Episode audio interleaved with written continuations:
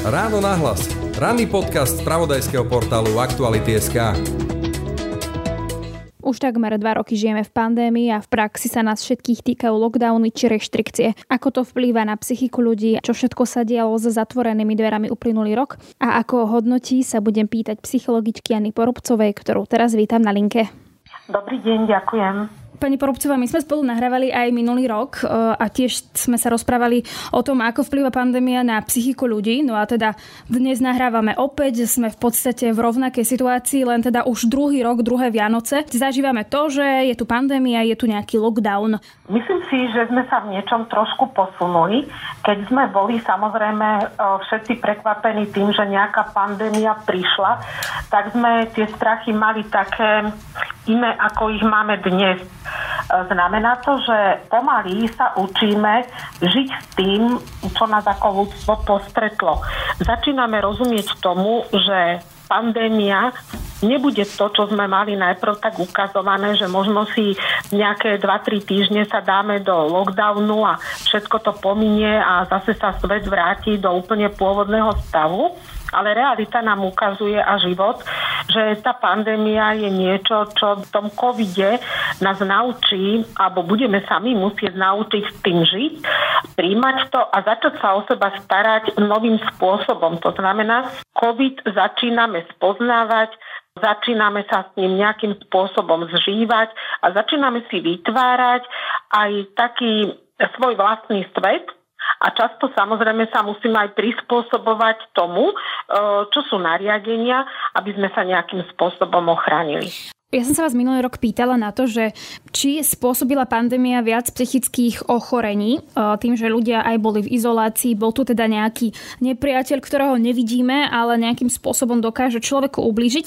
A vy ste hovorili, že je to možno, že priskoro, že teda to sa ešte ukáže časom. Vieme my dnes za tie skoro dva roky povedať, že či pandémia spôsobila viac psychických chorôb a poruch? Už nám toto sa v ambulanciách, poradniach ukazuje, že naozaj cítime počet ľudí trpiacich úzkosťou, nespavosťou, depresiami. Zároveň sa zhoršuje aj existujúci nie dobrý psychický stav pacientov. To znamená, že ľudia, ktorí už majú nejaký problém, a to je či fyzický alebo psychický, tak v pandémii sa im zhoršil. Áno, toto vieme, tento počet ľudí trpiacich problémami, o ktorých som pred chvíľočkou rozprávala, sa samozrejme zvyšuje. Môžeme povedať, že tá pandémia akoby vytvorila takú krízu psychického zdravia a môže mať samozrejme dlhodobé následky. Vy ste spomínali, že tí pacienti, ktorí mali predtým problémy, že sa im to zhoršilo. Čím to je? Takto, nemôžeme úplne generalizovať, že by to bolo pre všetkých, ale to, čo som pred chvíľkou povedala, že ak my sme v nejakej chorobe a pridá sa k tomu napríklad teda ten COVID, tak samozrejme, že je to komplikácia aj pre ten pre to telo človeka a aj tá psychika je na to horšie samozrejme nastavená. Vy viete, aj teda my všetci vieme o tom, keď odborníci nás teda informovali, že kto je rizikový pre ten COVID. A medzi tými rizikovými, keď boli aj vekové a iné kategórie, tak samozrejme vždy sa objavili ľudia, ktorí už nejakým spôsobom sú chorí a môžu byť teda subjektom toho covidu a tých komplikácií. A tá realita ukazuje, že skutočne to tak aj je. No tak jasné, že ľudia majú strach. Strach konkrétny z toho, ako ten COVID zvládnu, ak sa ich to bude týkať, okrem diagnózy, ktorú pôvodne majú určenú. Vy ste spomínali teda, že ale aj asi pribudli z toho, čo som teda, aspoň tak som pochopila, aj noví pacienti, či už prišli s tými úzkostiami, depresiami. Spôsobila to teda čo? Tá izolácia, strach z neznámeho nepriateľa, alebo čo? Lebo ja rozumiem tomu, že ak mal niekto problémy predtým, eh, že teda sa mu nejakým spôsobom prehlbili. Napríklad zavedenie rôznych takých reštriktívnych opatrení, napríklad lockdown alebo povinná karanténa, skutočne majú veľké dôsledky na spôsob života eh, ľudí vo všeobecne. Hej môžeme povedať, že spúšťa sa veľmi intenzívne pocit osamelosti, depresie. Hej, keď je človek úplne osamelý, samozrejme, že má obavy, strachy, neistoty a môže to samozrejme viesť do, do, do tej depresie. Je známe aj to, a to už dnes vieme, že lockdown a aj povinná karanténa môže u niektorých ľudí viesť k nadmernému užívaniu alkoholu. Alebo naozaj sa niektorí môžu utiekať do požívania rozličných drog. Musím povedať aj to, že mm, narastol počet ľudí, ktorí sa seba poškodzujú. Týka sa to hlavne teda mladších vekových kategórií. No a čo je také veľmi smutné, a je to tak, evidujeme aj zvýšený taký počet e, samovražd. Nemusia byť len dokonané, ale aj také, kedy prichádza k pokusom hej, o tú samovraždu. Takže tie reštrikčné opatrenia, ktoré na jednej strane môžu priniesť nejaké istoty nešírenia toho covidu, povedzme, na druhej strane ale prinášajú so sebou tie veci, o ktorých sme sa rozprávali. Mhm. Keď ste hovorili napríklad o seba poškodzovanie, že najmä u mladších ľudí, to máme chápať, že napríklad študenti, ktorí nemohli chodiť do školy, alebo teda... No, prečo áno, seba poškodzovanie niekedy môžeme vidieť už naozaj u celkom malých detí. Môžu to byť aj deti na základnej škole keď si tie deti nevedia rady a my vieme, že naozaj, keď e, nechodili do školy, teraz mali trošku výhodu od septembra, že teda do tej školy chodili, neboli sociálne izolované, tak e, nevedeli, báli sa, mali obavy, mali strachy. Samozrejme, že často to pochádza aj z toho, v akej rodinnej klíme sa nachádzajú. Nie v každej rodine je kľud a pokoj. Sú rodiny, kde aj tí sami rodičia sú vystrašení, majú veľký pocit neistoty, nevedia, čo bude, pretože ten COVID vlastne následky vidíme v niekoľkých leveloch. Prvý je ten taký level, kde má COVID úplne priamu súvislosť s našim zdravím, keď ochorie niekto na COVID v rodine alebo človek sám ochorie, tak sú to úzkosti, depresie, panika podobne. Taká sekundárna vec v tom môže byť zase to, že sa ľudia boja, že sú úplne vylúčení, hej, sú často v covidoch sami. E, niekedy tá rodina, aj keď má tú možnosť, aj nechcú sa vzájomne infikovať, tak akoby odídu do inej, iného domu, idú, ja neviem, k starým rodičom, k súrodencom a podobne. A človek, ktorý ten COVID má, sa naozaj často ocitne v úplnej izolácii doma. Je úplne odkázaný na to, že aby mu niekto telefonoval, aby ho kontroloval. To sú ťažké stavy. A tretia vec je, ktorá sa každého týka, sociálno-ekonomická. Finančné zabezpečenie, či to budeme vedieť zvládať to sa samozrejme často premieta do toho, ako tá rodina funguje a tie deti to veľmi citlivo vnímajú. To, že o tom na rovinu nemusia s rodičmi rozprávať, neznamená, že tie ťažké pocity a strachy v sebe majú. Hej, niektoré deti nechcem sa až úplne uh, tomu dopodrobná venovať, ale tým, že nevedia, ako z tej situácie výsť, tak seba poškodzujú sa, lebo môže to byť jedna z tých možností ako, ako niektoré svoje ťažké situácie oni prekonávajú.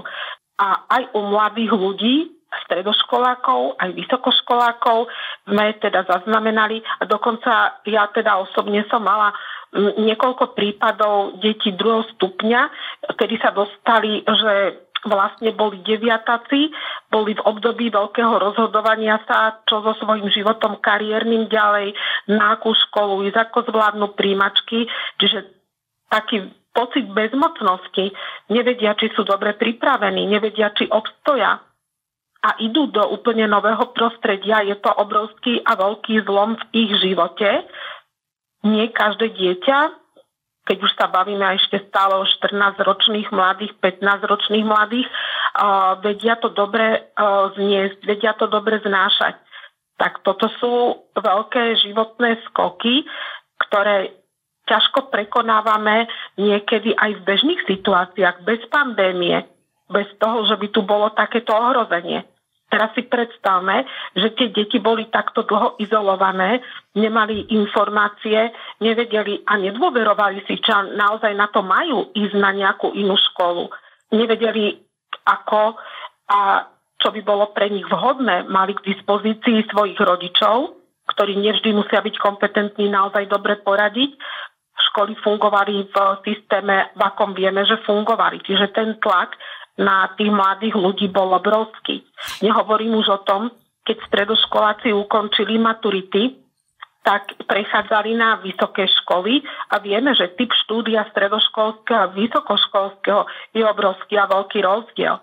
Tá adaptačná doba E, zo strednej na vysokú školu minimálne ten semester e, musí prebehnúť, aby sme si na to zvykli. Hej. Toto sú veľké zlomy, by som povedala teda skutočne veľké kryžovatky a záťaže, ako ten mladý človek e, môže začať alebo dobre sa začleniť do tej spoločnosti. Mm-hmm. To bola aj taká moja nadväzujúca otázka, že nakoľko tých mladých ľudí ovplyvnilo to, že napríklad ono sa to možno zdá ako banálnosť, ale že nemali stúžkovú, potom napríklad nezažili na vysokej škole to, že spoznali priamo svojich spolužiakov, že zažili e, to, že spoznávajú učiteľov a že nakoľko toto ovplyvní to, že ako keby zmeškajú v živote niečo, čo my sme napríklad ako mladí zažili a definitívne sa to už nedá vrátiť naspäť. E, túto traumu zažívajú nie len deti, ale naozaj som sa s tým stretla u seba v poradni, že to zažívajú aj rodičia. Nemohli ísť na stužkovú, nemohli ísť na promócie. To sú udalosti, ktoré bývajú vždy také veľmi tešivé. Spája to tých, tie deti, hej, napríklad na tých stužkových vymýšľajú programy. Stretnú sa, je to taká oslava, je to niečo, čo je slávnostné. Samozrejme, promocia je niečo, čo robí radosť, čo som dokázal. Čiže ja sám som zvládol vysokú školu, rodičia majú tiež na tom zásluhu tým, že teda mi pripravovali ten backstage a teraz má prísť niečo, čo je slávnosť, to potvrdenie a už sa to nikdy nevráti. Tá promocia sa nedá preložiť, že o rok vrátime sa. Áno, sú o to ukrátení a je to pre nich často dosť veľká trauma, nenávratne. Keď sme sa o tom rozprávali, mi napadlo, že niektorí teda kvôli pandémii sa nemohli napríklad rozlúčiť s blízkymi, ktorí zomírali v nemocniciach na COVID alebo na niečo. Máte pacientov, ktorí prichádzajú s týmito problémami, že sa to ukazuje, že to znamená nejakú veľkú traumu pre tých ľudí, ktorí teda toto si nemohli dovoliť a prišli o takéto momenty, moment toho, že sa môžu rozlúčiť. Neskutočné traumy. Z toho, čo mm, zažívame čo sme zažívali minulý rok a vlastne zažívame aj tento rok, je, je to obrovský smutok, keď sa rodina nemôže v tom počte rozlúčiť, alebo sú to často priateľské zväzky, ktoré niekedy sú viac ako rodinné. Bolo to všetko tak akoby napol, ten smutok bol z toho obrovský veľký. Často, ak ste na sociálnych sieťach a vidíte v tých komentároch, ako niektorí to dehonestujú, ale tí, ktorí to v reáli zažili, ako je to pre nich veľká trauma, aké veľké zranenia pozažívali a že to bude veľmi dlho trvať. Môžem vám povedať zo svojej praxe, že ľudia, ktorí ten COVID prežili a mali tú ťažkú formu, tak sú často rok na PNK, stále cítia, odrazu sa cítia nepotrební, cítia sa tí, o ktorých sa nikto nezaujíma. Boja sa, či sa budú môcť niekedy vrátiť do práce, či budú sa vedieť realizovať, či budú mať čoho žiť. Sú to pre nich obrovské, veľké strachy a dostáva ich to až do depresí, tie, tie obavy, hej. Veľmi potrebujú nebyť izolovaní a oni často mnohí sú veľmi osamelí a izolovaní. Takže prísť e, k tomu psychológovi, k tomu terapeutovi, tak sa učíme akoby výjsť z tej veľkej izolácie. Hej, toto, to, toto ja zažívam veľmi často.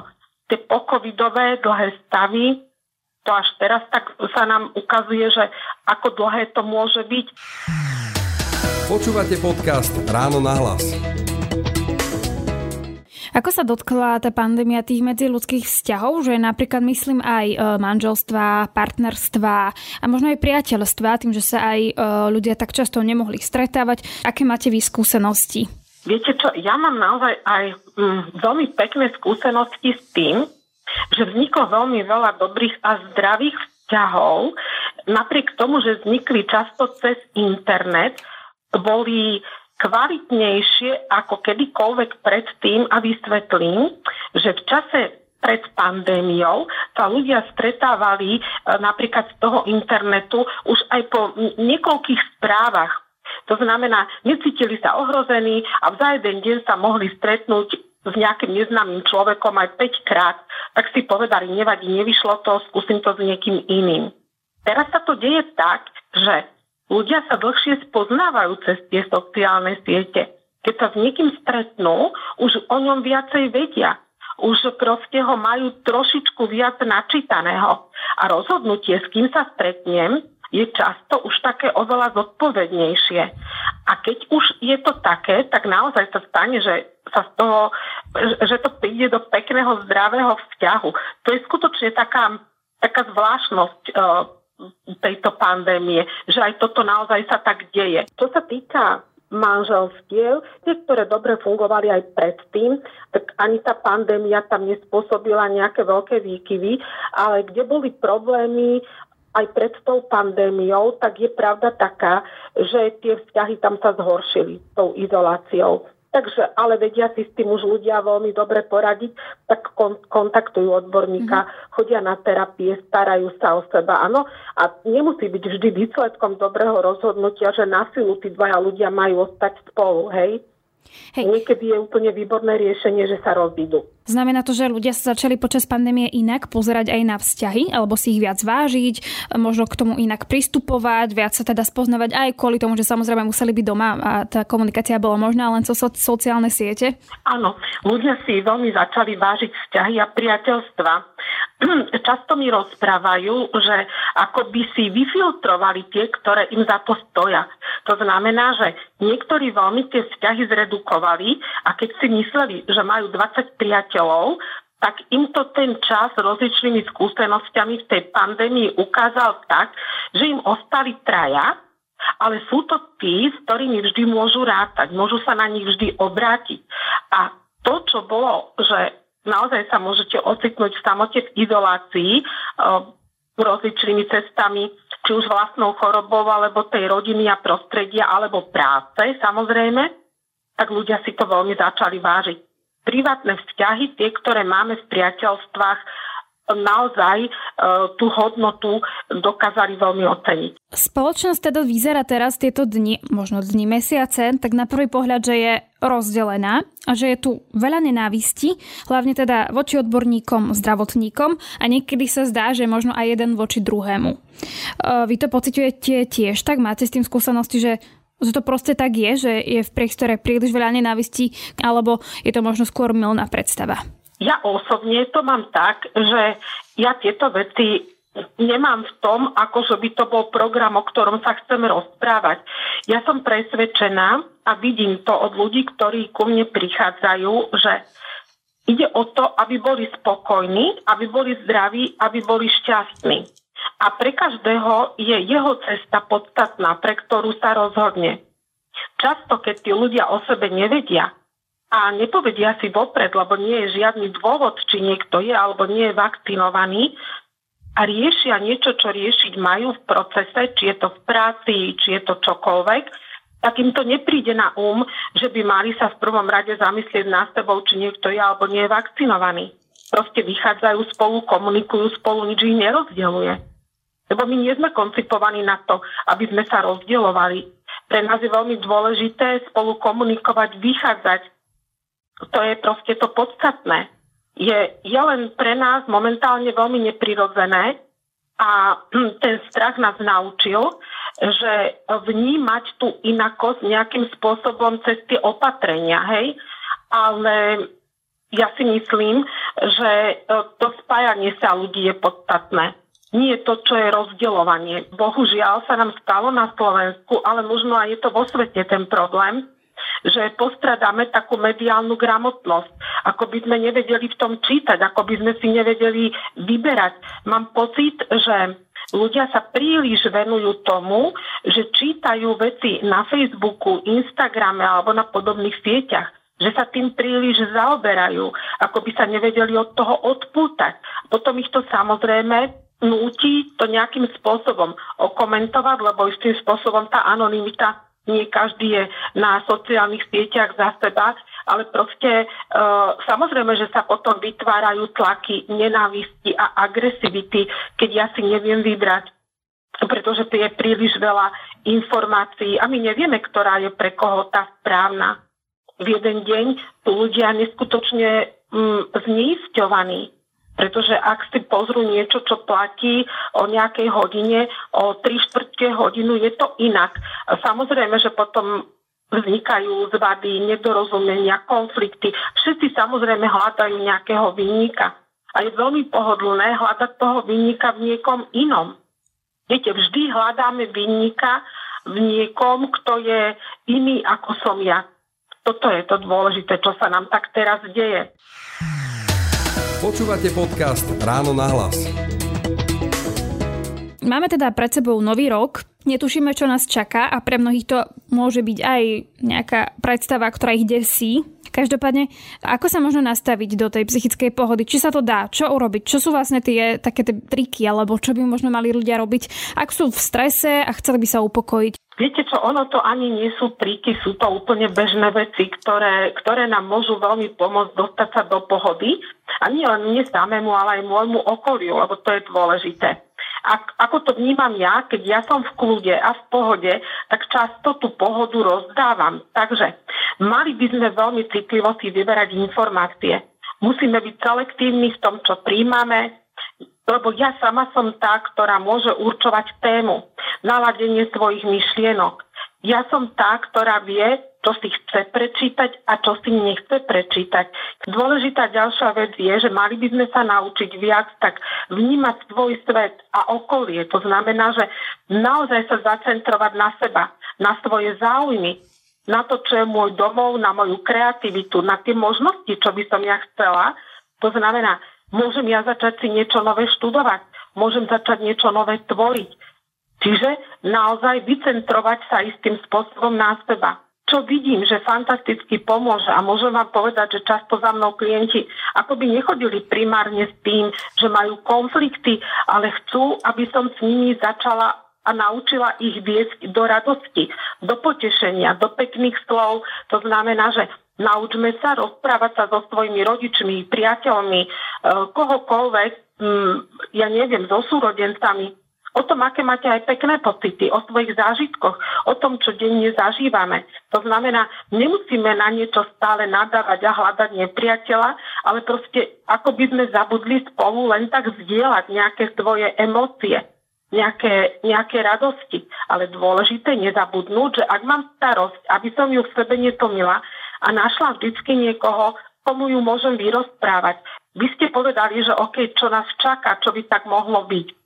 Ja by som vás chcela povedať, že aby sme sa naučili žiť prítomnosťou. To znamená, že naozaj sa naučiť prežívať to, čo teraz je, riešiť to, čo teraz nás trápi, riešiť to, čo teraz nás teší a naučiť sa v tom, ako by sa orientovať. To znamená, že nájdime si každý deň chvíľku pre seba, aby sme si tak utriedili svoje pocity, myšlienky. Niekedy je úžasné úplne vypať telefón, nenechať sa ničím rozptilovať.